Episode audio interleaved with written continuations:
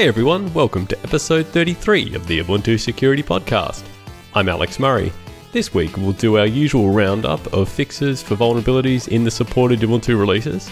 And we're also going to look at some uh, clarified documentation the team have put out around some of the latest speculative execution mitigations, particularly in the case of virtualization.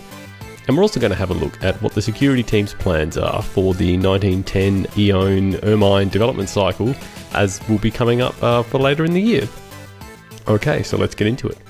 This week, the team have addressed 43 unique CVEs across the supported Ubuntu releases. The first thing I want to look at is a bit of a follow up to uh, last week's talk of the Intel speculative execution vulnerabilities, uh, which put out updated microcode and kernel and uh, QEMU and libvirt and various other packages to support that. Late last week, we put up an updated version of the Intel microcode package, this was to address those same four CVEs, uh, and these are for all of the supported Ubuntu releases. That is uh, Trusty Extended Security Maintenance, Xenial, Bionic, Cosmic, and Disco. Uh, so in this case, it's just an update uh, to Intel's sort of final version of that microcode, which adds support for the Cherry Trail and Bay Trail uh, CPU families as well to that. So they now have the support for, uh, I guess, doing the mitigations for that latest um, microarchitectural data sampling vulnerabilities. Next up, we have an update for LibRaw. Seven CVEs here addressed across Xenial, Bionic, and Cosmic.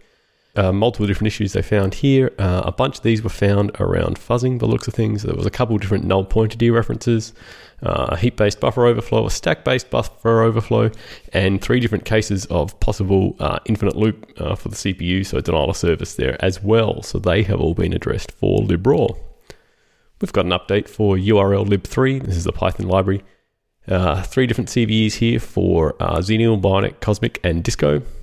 So the first of these, when it would go to validate the connection to a particular uh, HTTPS uh, endpoint, you would be able to provide, say, a set of certificates to validate that against. And the problem was that it would use those, but it would also include the system installed uh, certificates as well. So it might potentially validate successfully, even uh, though you had not explicitly listed one of those certificates in your desired set. So that was fixed just to make sure it only included the set that had been specified and not the system installed ones as well in that case. There's also a fix here for a possible uh, CRLF, so that's like kind of line feed ending uh, injection as well. And finally, a fix where it would uh, possibly expose HTTP authorization credentials across uh, different origin hosts. So basically, if you had authenticated to one host uh, with HTTP authorization, it would send the authorization header. But then if you were redirected then to a different host, those same headers would still be sent. So the new host would potentially get your authorization credentials for the originating host. So that's now been fixed just to make sure that is default to off, so those headers are not sent anymore and your credentials are not potentially compromised. There's been an update for Firefox, so 17 CVEs here fixed for Xenial, Bionic, Cosmic, and Disco. This, uh, as usual, is kind of the latest version of Firefox, in this case, updated to version 67. This includes various fixes for different issues, things like the usual stuff we see for web browsers, like denial of service issues, uh, being able to spoof the browser UI, in this case, being able to trick uh, users into launching local executables and even uh, cross site scripting and remote code execution sort of stuff. So they've all been fixed. A couple others that stood out to me when reviewing this. Uh, there was a fix uh, where it could potentially trick users into installing a malicious add on by just disabling the normal UI prompt that would come for part of that. So that was fixed. And finally, uh, there was a kind of trick where it might be able to expose your browser history uh, if you were to drag and drop particular crafted link onto a particular previously saved bookmark. So that's been fixed as well. We've got an update for PHP. Five CVEs here fixed across Precise Extended Security Maintenance and Trusty Extended Security Maintenance. So back, uh, well, quite a while ago now, back in February 2018 and March 2018, we'd released a bunch of updates for PHP 5 in Trusty that fixed multiple CVEs. So this update is kind of a corresponding one to uh, those updates. This basically fixes uh, a couple more CVEs plus uh, some of those old ones for precise extended security maintenance as well. Yeah, so an update for PHP 5 uh, for both of those releases. We've got an update for WebKit GTK. So three CVEs here that were fixed for Bionic, Cosmic, and Disco. Now, WebKit GTK, this is the component that is uh, kind of used for a lot of different uh, web rendering in uh, GTK applications. So that includes things like the GNOME session or even the GNOME shell. So if you you know connect to say a captive portal like a Wi-Fi, uh, sorry, a hotel Wi-Fi network, it might pop up a thing you know, asking you to log in before you can then actually get access to the wireless network.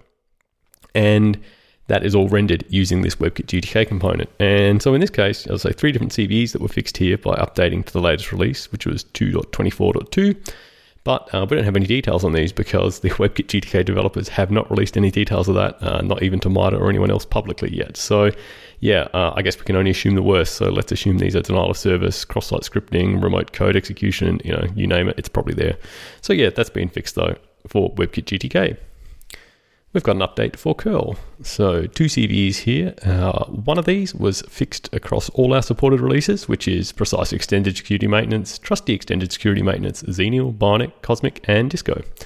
In this case, it was an issue in TFTP uh, protocol handling. So this is often used, say, on a local network. If you want to, you know, boot a device and give it a new, say, firmware image, you might use TFTP for this kind of thing things like, like bootloaders like U-Boot and that kind of thing support it out of the box. Uh, in this case, the uh, buffer for handling incoming data uh, is of a fixed size, but when the memory copy is done for that, it's copied based on what the TFTP server had sent, and so you can easily overflow that buffer on the heap.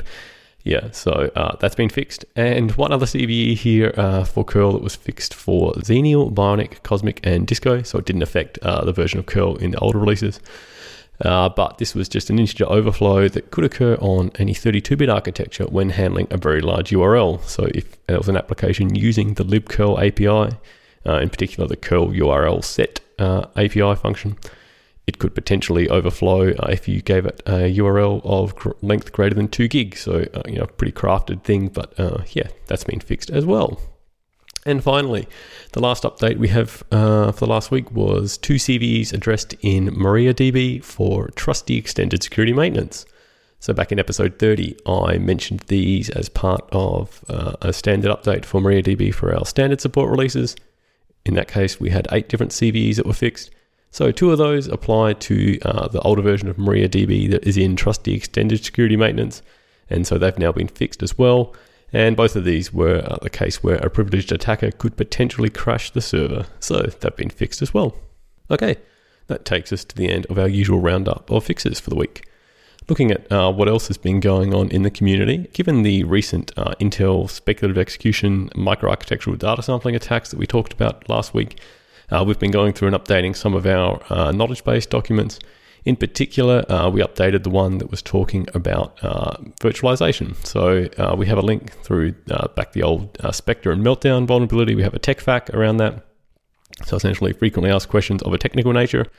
And uh, we added some more documentation there around virtualization. So for a lot of these different vulnerabilities, you know, if you are just a standard user, you know, you, you get updated microcode, you get an updated kernel, and you know these things are generally fixed as a result. But if you are doing virtualization, uh, you then also need the same fixes for your guest uh, machine as well. And so usually this is a matter of getting an updated kernel so it can you know, act appropriately. But you also generally need the same kind of the features that you get from the updated microcode.